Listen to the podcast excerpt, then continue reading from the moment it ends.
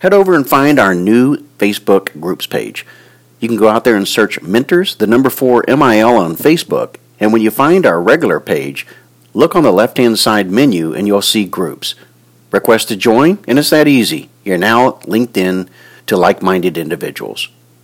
Hey, everybody, it's Robert Gowan. So, most people know about the 160th Special Operations Aviation Regiment. It's part of USASOC, or the United States Army Special Operations Command. And of course, today they're well known during Operations Enduring Freedom and since October 2001 when they entered into the fight and engagement and transporting around Special Operations Forces. Most of the time, though, what you hear about are from the aviators. Today, though, we're actually going to get a chance to hear from an enlisted's perspective as a member of a crew chief of a Chinook helicopter. David Burnett is a former uh, soldier and part of the 160th and so he joins us this time to tell his story about the making of a Night Stalker. So sit back and relax and enjoy another episode of Mentors for Military with me as your host, as well as Scott Johnson, as we welcome David Burnett to the show.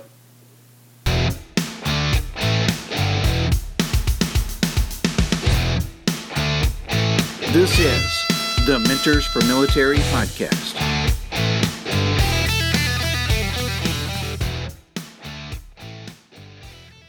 So first off, welcome to the uh, Mentors for Military podcast, and cool that you got a chance to reach out, and we had a, an opportunity to talk a little bit about yourself, your background, and such. Which we're going to get into here within the podcast. But maybe you could you could start off by just saying, you know, when it was that you came into the uh, the army, and what was your MOS, and and uh, what led you to wanting to join the military in the first place. Okay, so I uh, born and raised in Denver, Colorado, and I enlisted in the army in 2008. And what uh, triggered my interest to enlist was uh, the aviation side of things. Uh, my whole family is uh, a lot of them are pilots, uh, but they all fly fixed wing. I wanted to be different because I've kind of beat to my own drummer my whole life. So I said I'm gonna I'm gonna do the helicopter thing.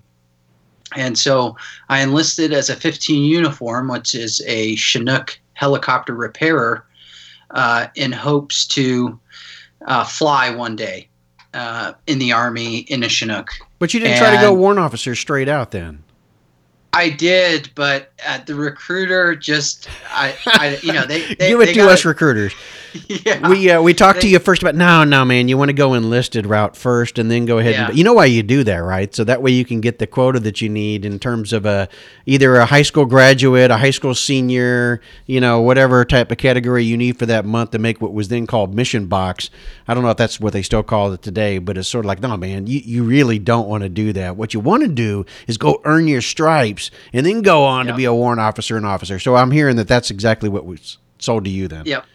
Yep, that's pretty much what happened. Too much paperwork at the end of the day is what uh, is pretty. Oh, that was the other part. To. Yeah, man, no, yeah. I can't do. That. That's just going to be too much paperwork. It's going to take too long. You know. Yeah. Love yeah. it. So, uh, 2008, I went in, and after basic and AIT, I was then had orders to Fort Campbell, Kentucky, where I was stationed with 563rd Aviation Support Battalion, which is a detachment of 101st there mm-hmm. at Campbell. And uh, I was really excited after AIT. I, I did well. I enjoyed working on the helicopter, and I wasn't at the unit for three months, and then we were ripping out to head to Afghanistan for a 13 month long tour. Uh, and so I was kind of immersed right away into the okay, we're we're already packing up, getting ready to go, head over to the pond, and just working on the helicopter for you know 12 hour 14 hour days that whole deployment so it really allowed me to hone the craft and I, I learned a lot about the chinook and all the components and everything that makes that thing fly even though it shouldn't fly. It's so big I, it's just wasn't really meant to fly. Um, and then after working on it for so long, I I realized this unique role that these crew chiefs would bring in the aircraft to us to completely tear down and reset pretty much after it hit a certain amount of flight hours. And I was like, I want to do that. Whatever whatever I have to do to become a Chinook crew chief, that's what I want to do. So that's when the gear started turning in my head, and I was just started doing as much research as I could as far as how do I get into that role. Uh, but unfortunately, the unit I was in didn't have slots for 15 uniform Chinook helicopter maintainers to advance into that crew chief role. So then I started researching well, if I can't do that, what are the other ways I can maybe get out of this unit and place myself in a position to become a Chinook crew chief. So whatever that was going to take, that's what I was going to do. So just for understanding for those who might be, you know, maybe listening is not very familiar with this route and everything, what is it that sets apart the difference between just a regular crew member on a Chinook from that that's a crew chief? And is it a special identifier? Is it a special training or what kind of, you know, so when you're talking about this and their limited slots, is it based on rank, based on identifier, additional training? Maybe kind of cover that. Yeah. So as far as the the unit I was in, they were an advanced intermediate maintenance uh, battalion. So they didn't even have the ability to put maintainers into aircraft because they weren't their aircraft. We supported aircraft that were of an AVUM unit. Uh, they had their own maintainers, which they were able to go into the crew chief crew chief slot for me to jump into that role, I had to start searching out other uh, opportunities for me to leave the unit. Gotcha. Okay. So that's when you started looking at other opportunities and other units. And what was the one that kind of caught your eye at that caught your eye at that point? Hands down, 160th Special Operations Aviation Regiment. Was and that because it was at Fort Campbell and you saw it there, or was it something that you saw over in the sand? It's a rare occurrence and a rare sighting to see any of their fleet flying during the day, and that's when I worked out of the hangar was during the daytime. Uh, but once these gears started turning in my head, it was only a few weeks later that I saw a 160th MH47 Golf Chinook taxiing on the flight line, uh, two ship taxi. So it was Chalk 1 followed by Chalk 2.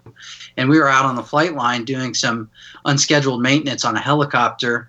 And I just saw a crew chief sticking out of the right door gun behind the minigun I couldn't see an inch of his skin. I mean, he had a black visor down, face mask, flight helmet, flight suit, and I was like, that that is what I want to do. After that, I did everything I could, which was I had to fill out a lengthy application, turn it into my section sergeant, and then at that point he would take it up the chain of command, and then if they approved it, then they would send it to the 160th recruiters back in the states, and it was a waiting game from there what point were you in the scene at this point? I mean, were you a few months in, or were you near the end of your rotation cycle, or what was the timeline? We had, we had about three months left of the deployment, and okay, so it's not I, too bad then. Yeah, yeah, it's not it's not too bad. But the the kicker is my section sergeant. Uh, was prior uh, 160th Chinook crew chief. Oh. And so he had a bit of insight into that unit and that op tempo. But for some reason, when I handed him the application, he had this dumbfounded look on his face. And he was like, wait, wait a second. You know, I don't think you're cut out for this. You can't do this. He, that's the kind of mindset and persona that he put off when I turned in that application to him. Of course, that just probably fired you up. Yeah. Why did he come out of 160th, David, and, and go back to a normal unit? So it's funny when I first met him, you know, and he's my senior. He was a staff sergeant at the time, and I was a, a private nothing. Um, he had all the guys convinced uh, who he was in charge of that he left on, on his own accord. Hmm. But but it turns out I found I found out later on the actual reason that he got kicked out when I made it into the unit. So it was kind of uh, yeah kind of interesting so here, to learn why. Well, not only that, but here's a guy that's basically pre-screening you or other individuals about going into a unit that they're no longer a part of and not by their, you know, they, it's not like they had a choice in the Through first place. Choice, yeah, yeah, so that, that's probably part of the reason why he, he didn't want you to join because you, you you knew him, you know, and yeah. Eventually, what happened when you got there, you found out the reason why he was actually kicked out. So yeah, yeah. But um, yeah, and he was just kind of being the gatekeeper. Yeah. And throughout the deployment, he is the quintessential form of the worst type of leadership that you can ever fathom in your in your mind. It was just awful. I mean, one one minute he'd be your best friend, and then the next minute he would be, you know, screaming and yelling at you. And it wasn't just towards me; it was towards other even uh, senior more leadership that I got to know throughout the deployment, which was unfortunate. But anyways, I turned the application into him, and he said, "Okay, I'll handle it." Going on a month now, and I still haven't heard anything, you know, between turning in all my applications and stuff. And then I was like, all right, screw it. I'm going to go directly to the first sergeant and say, hey, he said he turned it into you. Where is it? What's happening? Can you give me a status update? And you, you and I, and all of us all know, you know, there's a chain of command for a reason, and overstepping someone like that is pretty frowned upon. But I was at the point where I was just willing to take whatever consequences came my way just so I could get an answer. So I, I go into Top's office and I ask him about the application, and he he said, "I have not received an application from your section sergeant. I have no idea what you're talking about. Get me an application in the morning, and I'll I'll make sure to handle it." I said, "Okay, great." So the next morning, I don't even say anything to my section sergeant. I'm just like, whatever you know he, obviously he's trying to keep me from getting into this unit any way he can about three or four days pass after i turn it into the first sergeant and i'm sitting in my b hut on my day off we got one day off every 14 days on that deployment you know sitting in my in my 8 by 12 whatever plywood room watching a dvd on my laptop and the the door slams open of the B hut and it's uh, my section sergeant just screaming and yelling for me get outside on the porch right now you know all this stuff you know yelling profanities and screaming at me and i'm like oh my gosh what did i do so i go out on the on this porch uh, that was just outside of the of the B hut, our living quarters, and immediately he just starts smoking me. You know, get down in the push-up position, start knocking him out. So I'm I'm doing push-ups, and he's yelling at me about the chain of command and why it's in place and all this. So what had happened was he found out that I turned my application into the first sergeant, and he he simply asked me. He said, "Why did you do this?" And I said, "Because I had to do your job for you. You weren't doing it." And and I knew I was already screwed anyway, so I was just going to be as transparent as I could be at that point. I was so mad too and uh, he was furious and he must have smoked me for two hours on the porch he went inside and i was still doing flutter kicks on the porch and my uh, my team leader uh, which is just under the section sergeant he came around the porch and they had just got done at the hangar working on aircraft for the day and he just looked over me while I was, uh, you know, covered in sweat and dirt and everything, laying on the porch doing flutter kicks, and said, "Well, this is a good intro into what you're going to be getting into, I guess." And I kind of looked at him like, "Well, what what are you talking about?" And he's like, uh, "You got into Green Platoon. You're going to 160th." And so all of a sudden, all the frustration, all this furious anger that I had was just gone and I just started doing flutter kicks as fast as I ever had in my life. so so the whole thing here though might have been more that the section sergeant not only found out that you turned in the 4187 but damn it you got accepted. And so that probably infuriated him even that much more when he found that information out because it was probably the first sergeant that came to him and said, "Hey, I just got Burnett's uh, information, and I just want you to know that uh, he got approved. So you might want to pass on the word to him that he's good to go or something. And that probably was like, "What? What do you mean? I, I never, I never even knew that he got the uh, 4187 or you know, the paperwork in. Yeah, unbelievable. That's that's yeah. great. But that was just the beginning because." Yep. Uh, did you return from the deployment immediately, or was it one of these things that you had to wait until the deployment is over before you started into the uh, the green platoon, or what? Got made contact with the 160th recruiter, and he said pretty much you'll have orders right when you get back stateside to uh, try out for uh, 160th and go through our selection process.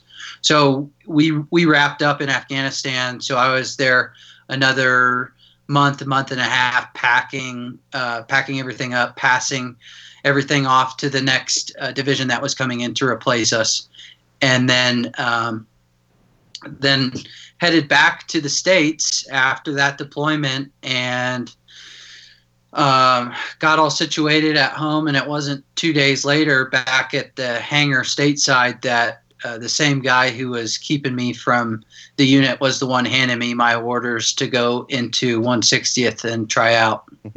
Wow. So now, when you walk into 160th, just to be clear, um, it is a selection process. You're not technically there. You're there to actually go through the selection to determine whether or not you will be a part of that unit. Correct. Yeah. So Green Platoon, which is a five-week extensive, grueling course where they weed out all the people who aren't just aren't cut out to be in that unit, is kind of what uh, what what happens to me. And I get through uh, Green Platoon, you know, and we started with uh, 86 guys and graduated about half of that and so the attrition rate was pretty high at the time when I went through. That was 2010, and then after that, I graduated, and then on my way to uh, 160th. So, what's the selection process then, David? Is is it purely five weeks physical? Is there uh, academic type things as well, or? Yep. So it's it it's broken out into each week uh, covers a different topic. So uh, the five different things covered, and each one goes through the process of each week is uh, combatives, uh, weapons training, uh, combat lifesaver (CLS), and first aid, land nav, and I believe the last one is just built into you know physically push you to your limits kind of thing. Yeah. Now, was the whole idea here, obviously, to weed people out and select and stuff like that? But is it also um, a case where you're this this was stuff that you can prepare for, though? I mean, obviously, the things that you just mentioned are are things that people can become very familiar with and can make it there. So, what's the part that weeded out most people? Is it the course itself, the the op tempo of the course, the physicality of it? What's the thing that you felt like you know, a traded 50% of it? I'm to say it's it's the physically demanding aspect of it and the sleep deprivation I would say as far as, you know, nonstop as far as I mean they would they would say okay the day's over at 11 11 p.m. and say you have to be back here at at 2 a.m. 2 in the morning. And so it's like some guys just couldn't couldn't deal with that that schedule and and um, set up, you know, have the right mindset to complete the course because it was it was like that nonstop to where you know you were trying to get some sleep here and there. Yeah. So just so we're very clear, you know, for those people who may not really know much about 160th, it really cut its teeth and got its name or you know, known and everything through the baptism during the Operation Urgent Fury in Grenada in 1983. I think it was only formed a couple years prior to that, like around 1981 or something of that nature, when it was the 160th uh, Battalion as part of the 101st Airborne Division. Uh, but it was really during Operation Urgent Fury that it became known, I guess, as you will. And then since that time, of course, it's taken on greater responsibilities, whether it, you know, in all kinds of special operations, whether it's SEALs, Rangers, you know, Green Beret Special Forces, and all different soft units, of course, in, in the support that they provide. Yeah, absolutely. And, uh, and, you know, I'm grateful for the people who, for the, for the men who stood up the unit and it was very secretive back then in the 80s, but it's kind of more known now. And, um, there have been a few books written about how it's been stood up, how it was stood up back in the 80s. And, um, so I'm just grateful to be a part of that kind of lineage. Yeah. I mean, it's got a deep history, and of course, now I think a lot of people are very familiar with 160th as soon as you say that. Whereas back in the day, it probably wasn't as commonplace as it is today. It's just uh, it become a lot more well known, I think, because so many people end up following the soft community.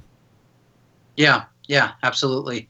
And we're working side by side with a lot of the top guys uh, out there, you know, both uh, U.S. and coalition forces. So, you know, you, you often hear about how they're getting dropped off into these places, and that's that's when Yeah. our name is mentioned quite a bit. Oh yeah. So, So- does 160 only support soft then, or, or do they do other operations as well, David? Uh, mainly, mainly just soft. Uh, never was I a part of uh, a mission or really anything for that matter where they were like, "Hey, we have these packs that need to go from this fob to this fob. Can you just give them a ride or whatever?" I never experienced anything like that. Yeah. So main, mainly just soft. Yeah. So here you are, this green guy, just got done completing the uh, selection, and you think, uh, "Whew, thank God, man! I'm now I'm part of the 160th." But the ride just began because about that time frame, the guy that was your section sergeant, you met basically the same kind of people as you walk in the unit. I'm sure that uh, you were green, you were the new guy, and new meat is always good in those types of units. yeah, yeah, to say the least, it absolutely is. And um, so at the last day of Green Platoon, uh, we all came into the classroom and they hand us our maroon beret to get our flash sewn on the, the front. But when the one of the instructors was giving us our beret, uh, each one that came up to the front of the class, they would tell them which company and which battalion they're going to be uh, given orders to.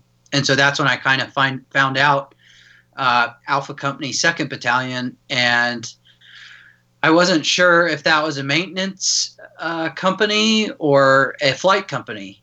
And I come to find out after talking to one of the guys when I went to go sit back down in my seat that it was in fact a flight company, and that's when I realized, well, I'm gonna go straight into being a Chinook crew chief on the best aircraft platform in the world. Yeah. And so I was elated at that point. Oh, I bet. Man, this is your dream. This is exactly what you had envisioned. The guy hanging out the door there that you had saw. I mean, that was that was it. That was now you could see Yep. yourself there. But again, Yeah, so- you were the new guy on the block. yeah. So uh, I, I quickly found out after I met my new platoon sergeant after making my way onto the, the, the compound. You know, everything's new. It's a secure facility. Uh, just it's still inside Fort Campbell, but it's secured in its own right, and not many people have access to it. So uh, it was pretty cool. And I meet my platoon sergeant for the first time, and I quickly realize it's definitely just starting because he lists off, you know, a bunch of schools right away that I have to complete before I can even deploy with the unit as a crew chief. And that in itself is going to take just shy of a year to, to complete. And so I was like, all right, well, I guess I'll just, you know, one thing at a time and then hopefully get to deploy with the unit one of these days. So what happens to those guys that end up going through this different training, such as SERE and Dunker and BMQ and stuff like that? So what ends up happening to those guys that don't make it through? Is it still kind of part of the selection? So if you wash out of something like this, then um, and you can be recycled, obviously, or and such, but at some point you're no longer going to be part of 160th because you just can't cut the mustard. Um, it's kind of a case by case basis, but for the most part, after you get through Green Platoon, if you can't get through any of these other courses and schools required uh, to become a crew member, uh, you pretty much get sent to maintenance or another place within the unit. And if there's no place there for you, then it's going to be needs of the army, and yeah, you're not going to have a place in 160th. Now, does, does maintenance get to move over to become like you in the um, the flu, uh, flight crew chief side of it? They have that same kind of opportunity. Is it and is it the same paperwork and such, or is it um, more of a lateral transfer?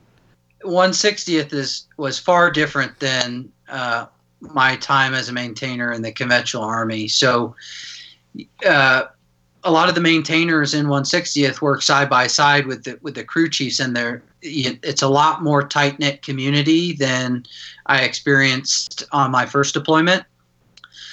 And so, what ends up happening is the platoon sergeants or flight engineers within the flight company you know some of these maintainers who stick out put in a lot of work are are showing up early are doing the things they need to do start standing out to everybody in flight company and then sometimes they're often extended an invitation to say hey do you want to become a crew chief here in alpha company or bravo company and that's kind of that's kind of how it works there. So if you go through selection, and I went through with you, and I got maintenance, and you got the flight company. Is it safe to assume then that the reason why you got it is because you are you graded out higher? You you did something that obviously indicated that you belonged into um, that side of it, which is going to be more active per se. I guess I would call it more active because you're going to be um, you're going to be more deployable than you would be on the on the maintenance side.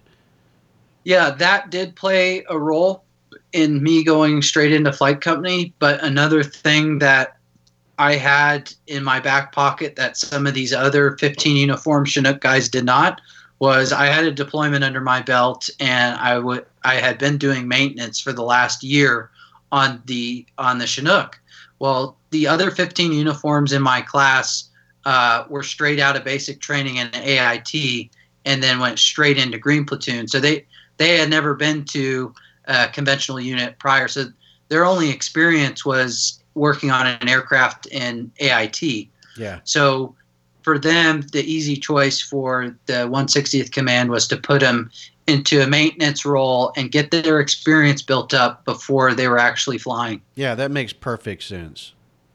So, so you end up going through some additional training, and so maybe quickly it'll it'll help for people who don't understand the type of training that uh, 160th, especially non-commissioned officer enlisted soldiers end up going through to kind of give an idea of what that is, and then you know I also think it might be fair for those who are uh, when they think of 160th, they always think of the pilots, of course, but they go through a separate, I guess, green platoon um, yeah. training. Yeah. So a different track and everything, but it's almost the same track. It's the same process, if you will, selection wise, up to that point. Yeah, it's the same process for sure. I'll touch on that in a second. Uh, I'll hit the schools real quick. So I I find out that I have to go through three schools before I'm able to deploy with the unit. So I have to go through Dunker School, SERE School, and BMQ. Dunker School was a instruction in overwater ditching uh, procedures and tactics. So if the aircraft were ever to uh, go into the drink while doing overwater operations, I would know how to um, egress from a sunken aircraft that's been completely submerged, turned over underwater, and they do that at a school called Dunker School, where they simulate an aircraft crashing, which is a a cockpit dangling over the pool, uh, about a 10, 15 foot deep pool with a hydraulic crane, and the crane drops while you're strapped in, and you hit the water, submerge, roll over, and you're you you have to unbuckle and egress. So you do that a, a number of times, but uh, the idea there is class, to, and the idea there, of course, is to follow your bubbles. So if you follow your yeah. bubbles, then you know exactly where the top is because they're going to go to the top. So, yeah, yeah, absolutely. And I, uh, we had two guys fail out of that class, uh, but they, but the aquatic center where this training takes place is in Fort Campbell. So some of those guys were from different battalions, uh, so they they might not have been from Campbell. The next school, so after I passed that, then I had to go into SERE School. Uh, so I went uh, to SERE School in Fort Bragg, where I linked up with uh, guys in the pipeline going through the Q course, and this is just a part of their training, SERE School, of their entire yeah pipeline. two years, right? Yeah, so I got to uh, amalgamate with some of these uh, Green Beret candidates and uh, go through survival, evasion, resist, and escape school, which was the best, worst military training I've ever had in my yeah. life so I, I, won't dive too deep into that because I could write a whole book on just SERE School. But uh, get through SERE School and then get back to the company, and then two weeks later, I start another course called BMQ Basic Basic Mission Qualification Course. So this is where I finally get to learn the ins and outs of becoming a crew chief. So I'm flying every day uh, days into nights, flying nights, logging flight hours, learning the three main tasks to become a basic mission qualified crew chief within the unit, which is guns, hoist, and HAR. So we have to be proficient on the M134 minigun, clearing jams, uh, disassembling the weapon, and reassembling it, being able to know how to shoot, uh, depending on how fast you're going, airspeed and ground speed. Um, and then the second task is hoist, where we need to be competent in rescuing a, uh, let's say, someone who just was shot uh, from the external hoist. So operating the hoist, bringing a survivor back on board, and then uh, getting out of there, uh, leaving the target. And then the last thing is HAR, helicopter aerial refueling, where we are in charge of monitoring the in flight refuel plant panel while the pilots are plugged up to a C 130 while in flight taking on fuel. So, those are the three main tasks we need to complete during BMQ. BMQ was three and a half months long. And during that time, we did TDY trips to Virginia and New Mexico to do desert mountain stuff and overwater overwater flying, and so that kind of really uh, was my first experience, and you know, opened my eyes into the possibilities of what actually a crew chief does and what the role entails. So that was when I first got to, you know, start up the aircraft, fly. I mean, it, it was, you know, I was like a kid in a candy store the whole time we were flying. I was just so excited to have finally got to the point that I set out to do when I saw that crew chief taxiing on the flight line in Afghanistan on my first deployment. So that was when I really felt like, okay, I made it. I'm doing it. And so those were the three schools. And then after the schools, I find out uh, after BMQ about a week later that I'm headed over to the box. I, I couldn't have been more excited. Yeah.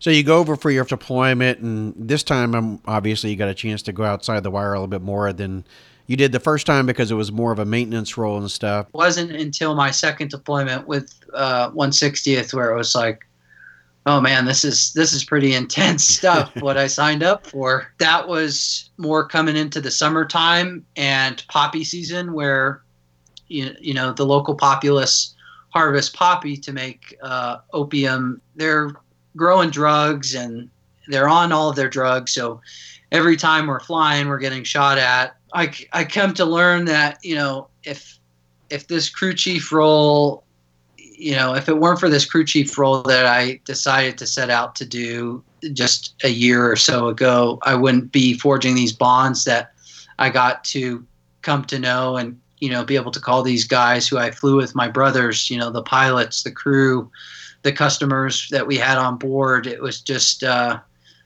I, I, it's just hard to explain, you know, that, that brotherhood and camaraderie that you form with these guys that you work so closely with. What was it about the fourth and fifth deployment that you found to be probably the the hardest in terms of all the action and everything that you saw? What was it that what was it that you would describe that was uh, the most challenging out of that? On one of those deployments, uh, there was mass casualty evacuation, and when we drop guys off in the middle of the night, at this this time we were working with Second Ranger Battalion, two seven five and we were doing a two ship infill to go pick up an IED facilitator. Uh, he was uh, higher up on the top of the list of guys to go after, and I was chalk one on that that night, and I had been for most of that deployment. Sometimes we we change birds, but I was chalk one. After we drop guys off, often chalk two will stay in a 10 minute air loiter just in case anything happens after the initial infill. Um, so if something were to happen, they would go in and pick up whoever or be able to lay down some suppressive fire. After we dropped the guys off, we were pulling out from the target, chalk one and chalk two, and we're about 200 feet off the ground. And I'm looking off the, the ramp of the aircraft, and I see this massive explosion. And I couldn't believe my eyes. You know, I'd never seen anything like it. I didn't know what I had just seen really until it kind of dawned on me. You know, we're going after an IED facilitator that was probably an IED. Uh, and before I could say anything to the pilots, uh, one of the uh, one of the ground force came over the comms and said, uh, "Prepare for nine line." And yeah, for those listening, that's nine critical components of information passed to ground or air assets to let them know the situation of the casualties on the ground. And so after I heard that, my my heart just dropped, and we were chalk one, so we were we are we're already en route back to um, KAF Kandahar, and but chalk two is still in an air loiter, so they're they're waiting to get this nine line and figure out where they're going to land to to pick up these guys. Uh, while all we can do is go land at KAF and just monitor the comms.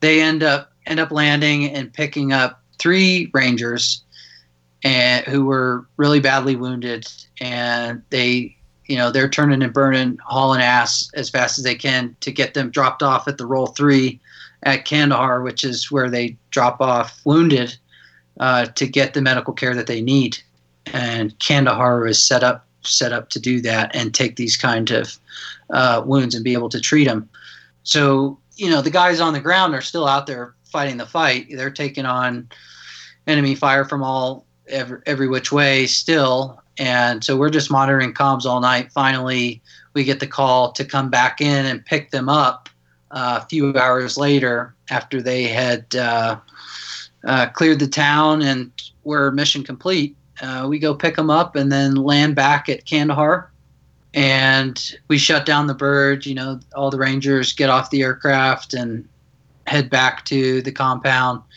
And uh, before we really start taking off all our gear, I mean, the aircrafts are all shut down and stuff. We, myself and the rest of the crew from Chalk 1, go over to Chalk 2 to ask if they needed any help. Well, we were not asking if they needed any help. We were going over there to see what had happened.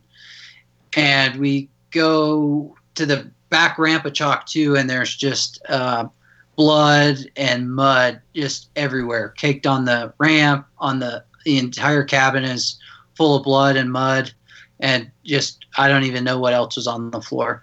But it went from hey, what happened to oh man, how can what do you guys need help with? We'll help you get your bird squared away before we even mess with ours.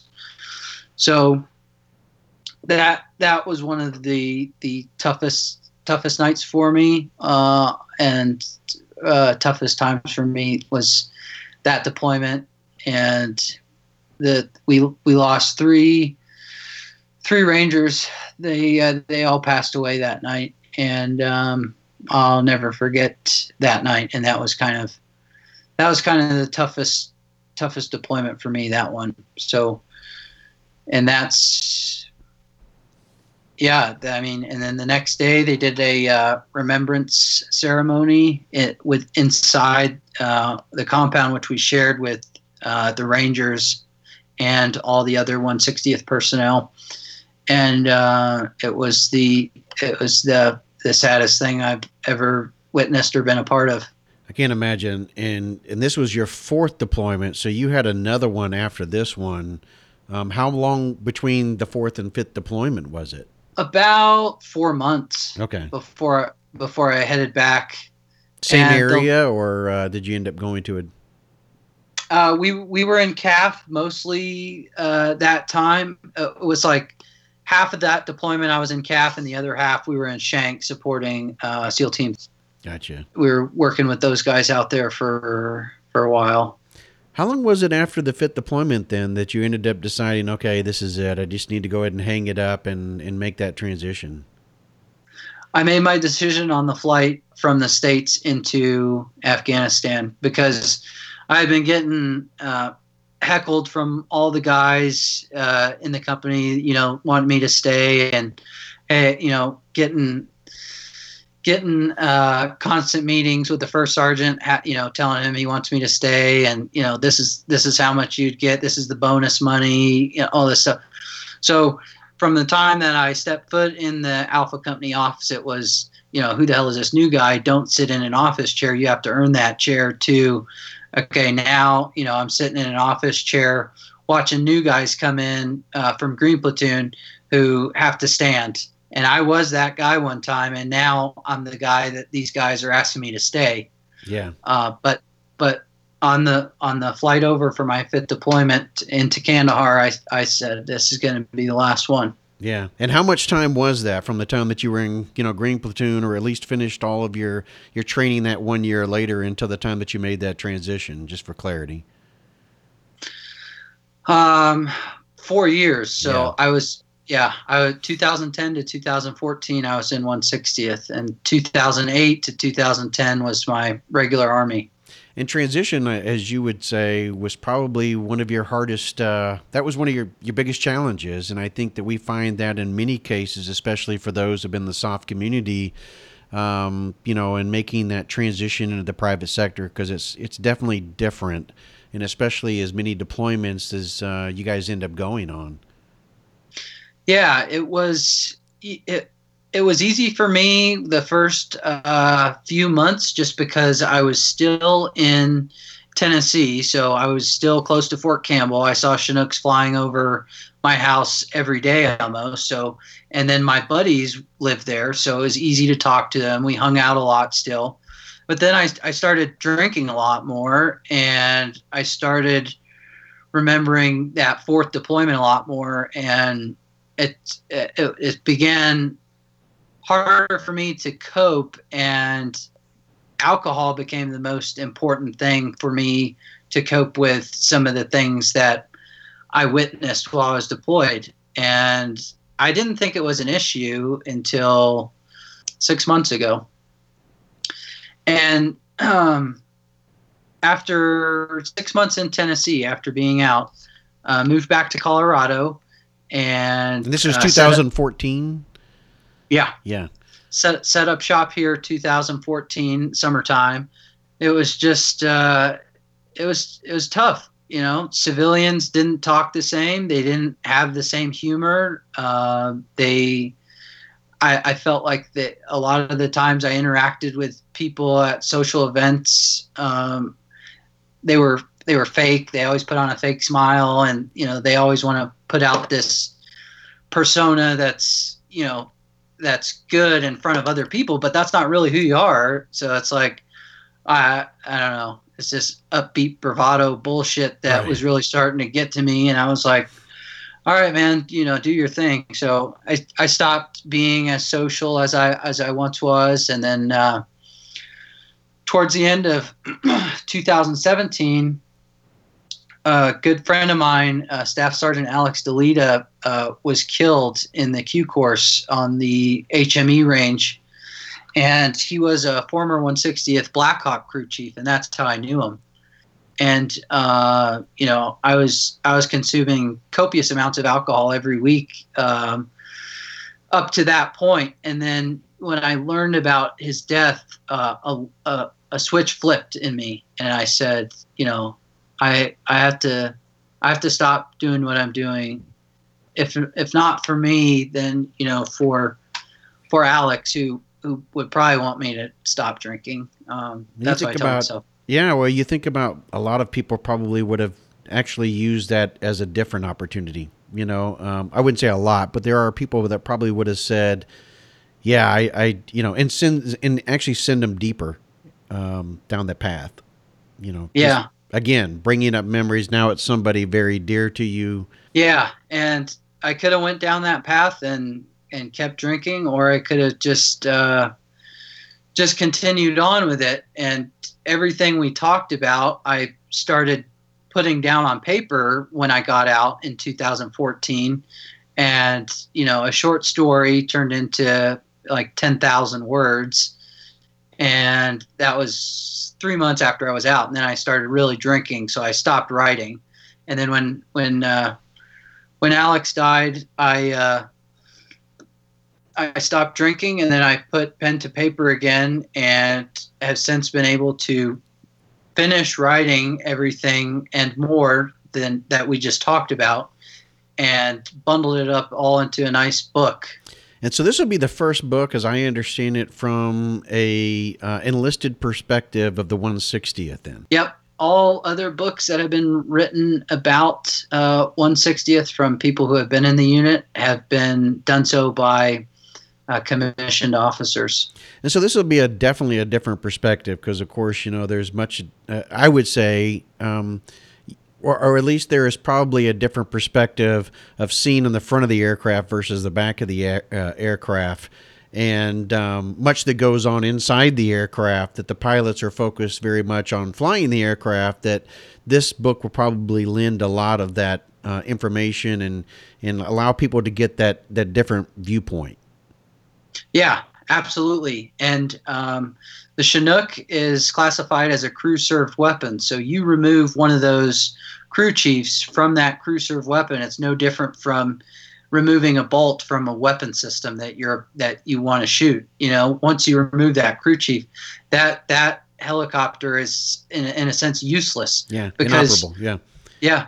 The the the crew in the back, uh, you know, when a customer gets on board, they might not realize how much communicating and how much talking we're doing to one another through our through our helmets and our headsets. Uh, from the pilots to us, us to the pilots, us to one another. Uh, it's just and then once you once you get a well groomed crew all working together, it's it's like uh, it's like the organs symphony playing in your head. It's just so beautiful because everyone's just working with one another and it's just amazing to see such a well-groomed crew you know do such amazing things. So from the SOF community you may be recognized as that guy or the guy that runs the gun or the guy that has the headset that's talking to the pilots but you're still kind of the unknown entity or the unknown person you might be respected in terms of, you know, of course, you're 160th and you're on that aircraft and you're going to get me from infill or exfil or whatever the case may be. But um, you mentioned that you're still kind of that guy that it's that shadow uh, that's inside that, that bird, you know? Yeah, yeah, absolutely. And uh, I know in, in, a lot of uh, interviews and speaking engagement engagements that I've that I've listened to uh, from SEALs or Rangers or other people in the SOF community uh, refer to us as door gunners or or or, or helicopter guides or fuelers or so I, I think there's a misconception and I think that misconception is just there because people don't know about what it is what it is we do and what the job entails. Uh, so in writing this book, I hope to bring some of that to, to light and uh, hope to share to the world hey, this is what a 160th crew chief is. Yeah. And the same token, do you also bring to it some of the, the story about the transition aspects of it and, and share your own personal journey? Yeah, absolutely. And uh, I didn't want to write about my transition just because it, it was really a dark place for me to, to go to. And uh, put on paper and, and share with people. But after I wrote a few pages, it started really helping me uh, through the process of coping. So instead of alcohol, my outlet became writing. Yeah. And so I'm I'm grateful for that, and I'm happy that I was able to to find that out about myself to where I can have this therapeutic outlet and not have all this stuff built up in my head. Well, it, just like in these podcasts, as well as with the book, it's very important to get a personal connection with the person you're either listening to or that you're reading about or something like that so that you can make that connection. And not everybody, you know, like, you know, we always talk about social media, not everybody has that positive persona that they're throwing out there. That's not real life. That's just what they want to portray or what they want to give. So by reading the book and seeing some of your own struggles and the stories that you described here of having you know dealt with adversity in multiple levels and whether it was from the you know the very front guy that didn't want you to go in through going through the the training and the different levels that you had to go through there. And then of course dealing with the multiple deployments and the adversity that you uh, you had at that end of it. The transition i mean it's a story it's your story and by putting it all in there and, and not leaving anything out then I get to understand the author that much more. Right. Yeah, and I'm I'm glad I was able to be able to write that that piece of my life down in the book and if anything help at least one veteran going through some of the things that I went through and you know someone can see that hey I'm not the only one going through this shit there's someone else who did it and and look look where he's kind of placed himself now. Now I understand. I think. Uh, go ahead. I, I think that's really important, David, for for other people out there to to to realize that others have gone through it, are going through it, uh, and ultimately, unfortunately, I guess others will go through it again. So you know, for you to be able to capture your story is is, a great aid, I think, for, for other people who who are going through something similar or, or in future, unfortunately, who will go through the same thing. So good on you, man. Yeah, especially in the SOF community, because as we talked about on the phone, David, I mean, there's a lot of folks that if you haven't been there, you're not really going to talk about it unless you've talked. To, you can talk about it with somebody that may have experienced some of the th- same things you, you have, and of course, it's a it's a closer community. It's um, you know, you're talking about things that you can't discuss necessarily in in some cases, but uh, someone who's been there and lived within that type of community can understand and relate to the types of things that you're going to talk about or that you would share, and it's much easier that way. And I'm sure there's going to be some aspects within this book that people will um, that have been within that community without even sharing a whole lot of information we'll know exactly what you're talking about. We'd be able to see and understand and say yeah okay I, I get it. He did you know he went through this or he experienced this. And and it gives you again it gives you even as reading it i make a connection through words on a piece of paper that allow maybe me perhaps to go through some of the challenges that i might be going through as well.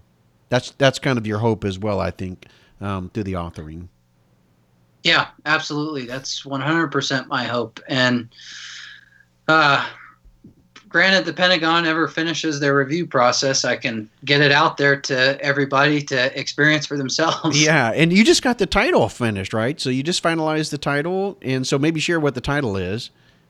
Yeah, so the title is Making a Night Stalker The Triumph and Near Tragedy of a Special Operations Aviator. So, just so we're clear, what you just made a comment about, we kind of laughed on, is that there is a process by which all of this information has to be vetted properly through the Pentagon. And as we understand it, there's one person you know, a lady who is responsible for reading all the material and going back and looking at all of the records and stuff and making sure that you're not providing any information that shouldn't be shared with the general public um, and is not for public consumption. And editing that or whatever the case may be, or giving the, the rubber stamp of approval. And you're kind of next in line as uh, you understand it. It's been a, what, a two year process so far, or a year, a little over a year? Uh, well, I just actually I submitted the final manuscript to the Pentagon at the beginning of January of this year.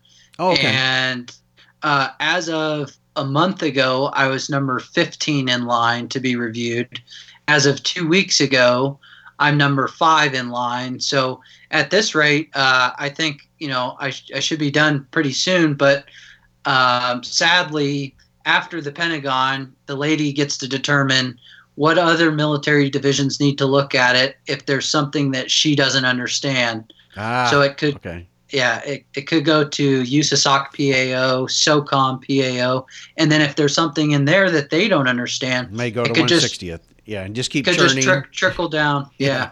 trickle down from there. Yeah. So you know, it's great that we got a chance to talk with you about uh, your story, and I appreciate you taking time to come on because you know this might be something that could take six months to a year or so before we actually see the publication of the book. Of course, you're hoping not, but it could be a while before we actually get a chance to experience this. But by hearing the story on here, hopefully somebody can still take away much of what you just described as well um, in hopes of what you're you're hoping to put within the book and get the same um, things out of as an author. So again, appreciate you coming on, David, and, and sharing about this. And I wish you much success on your book. That's for sure. Once it once it comes out, you'll have to let us know so that we can make sure we get it out there on social media.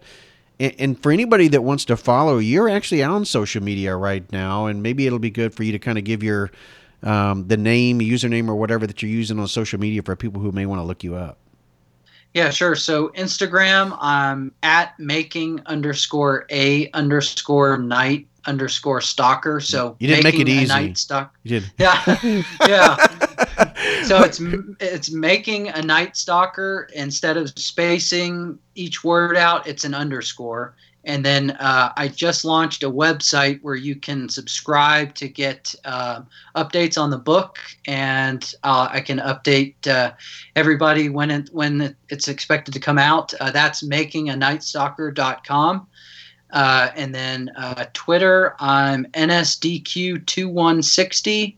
And Facebook, I'm making a night stalker as well. Okay, so most of it's making a Night Stalker except for the Twitter handle. Okay, cool. Yep. hopefully everybody will go out there and, and follow you on Instagram or on your social media and at least start following how and when the book is going to come out, or at least what the status is of that.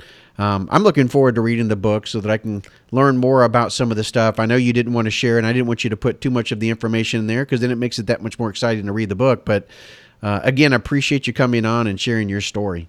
Yeah, thank you so much for having me. I really appreciate it. It was uh, it was an honor for me to come on and share my story. It really was. Good to meet thank you, David. Yeah, you too. Thank you for listening to our podcast. You can follow us on Twitter, Instagram, and at Facebook by searching at Mentors, the number four MIL, and please subscribe to our podcast. It's free and it ensures you're the first to hear our latest podcast show. We have several options depending upon your device and we're at iTunes, SoundCloud, at Stitcher, and at TuneIn Radio. Hey everyone, Robert here. I love supporting veteran owned companies, and Mentors for Military recently partnered with Skeleton Optics to offer a 10% discount to our listeners. That's right, 10%. These aren't your regular run of the mill sunglasses, by the way. The frames are handcrafted in Italy with Zeiss Vision lenses. Use the code Mentors for Mil or Mentors the number 4 MIL at skeletonoptics.com and you'll receive your 10% discount automatically at checkout. Hurry up and get on over there to support a veteran owned company.